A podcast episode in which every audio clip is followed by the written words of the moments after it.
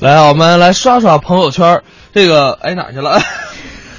想一想，哎不着急。啊今天呢，有的时候吧，这个周末的时候就堵车嘛是，但是你会短路。对 对，每天脑脑子还有点这个蒙圈的状态啊。这个是这么一件事儿，这个相信啊，大家上微博的都知道，就是说刘国梁，咱们都知道啊，中国男乒的这个主教练，呃，入驻微博以后，就有一种感觉，就像那个班主任啊进了微信群，爹妈关注了你的微信一样，你知道。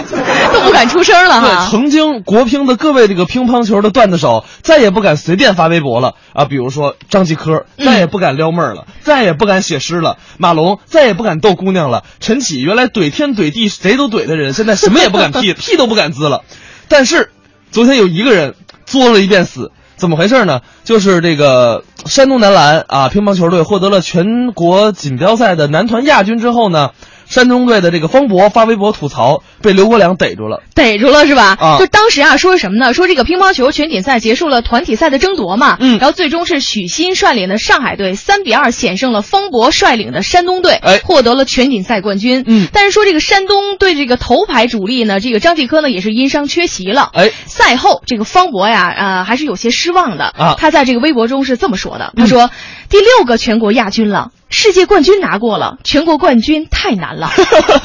虽然是实话，有一点自黑的那种嫌疑，但是这条微博公开之后，马上得到了全体网友的关注。没想到啊，可怕的事情发生了。就是随后嘛，嗯这个国乒的主教练刘国梁呢也转发并评论了这条微博，哎，表示你在乒乓球队也敢说你拿过世界冠军，你是第一人，嗯，并艾特了自己的三位得意弟子马龙、张继科、陈启。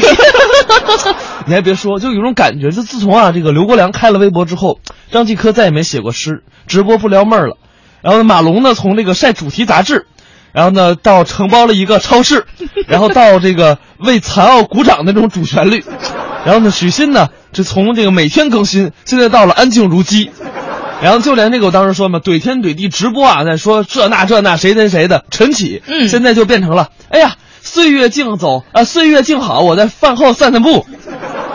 所以说，这个刘指导的威力真的很厉害啊！这个，所以我们今天就来聊一聊当年各位的老师啊，你们跟老师之间有什么发生过好玩的事儿呢？都可以在微信公众平台“文艺之声”来跟我们聊上一聊。这儿我们来看看大家怎么说的啊。嗯，我们来看看这个叫做杰卡斯，他说了啊他说有一节数学课呀，这个呃试卷上呢出现了一道非常复杂的数学题，啊然后这数学老师呢就把解题的过程呢写了满满一黑板，嗯那在解完的那一刹那呢，这个数学老师啊是如释重负的转过身来，嗯华丽丽的把这个试卷给撕了，哦，边撕还边说，嗯。我的天哪，这出题人闲的是多胃疼啊！啊，你说这变态的题，就他都受不了了。那你说你觉得变态，你学生可咋整？这话有的时候啊，不能轻易说出口。我们这边 P O W R 说了，说我想起当年这个上学的顺口溜来了。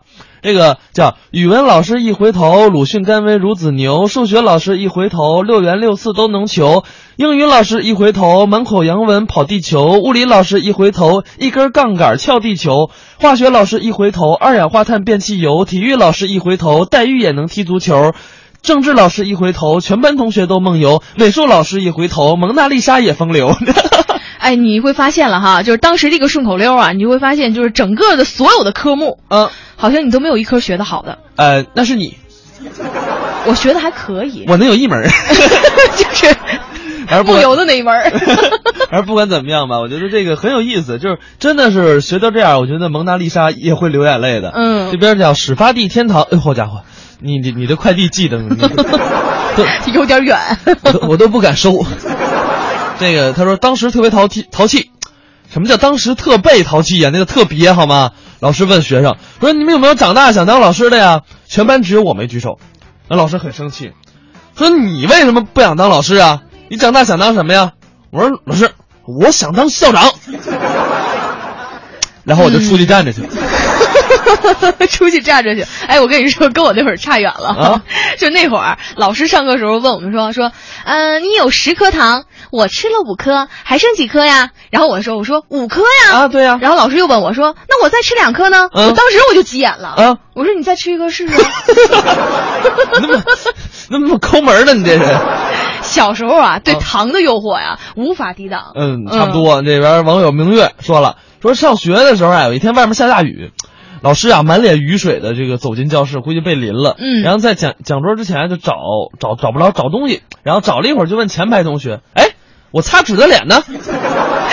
就当时全班那个乐呀，让我想起了一个叫做防水补晒。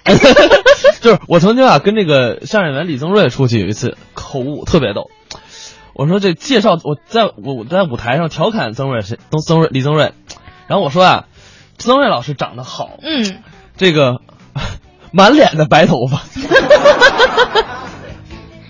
这白头发转移了是吧？然后底下乐的，我当时没反应过来，我说这不是包袱，你们乐什么呀你们？哎，你当时有的时候可能都没有意识到，就是你觉得这话很通顺啊、这个嘴比脑子快。对，就是应该是满头的白头发，就是满脸的白头发，你知道？我当时还有手手上动作，就是一葫芦脸，你们可以满脸的白头发。哎呦我的天哪！一脸白胡子茬儿。这是这是长毛了，这是。我们再来看啊，这边网友江苏加油说了，说上大学的时候，当时有这种叫军事理论课，对，那是大课，对吧？然后呢，说这个在那个多功能厅上的，所以老师得别一个这个小麦克风。没错。然后呢，有一回啊，上到一半儿，老师说：“好，咱们这个先上到这儿，然后大家看看书，我马上回来。”然后呢，就出去了。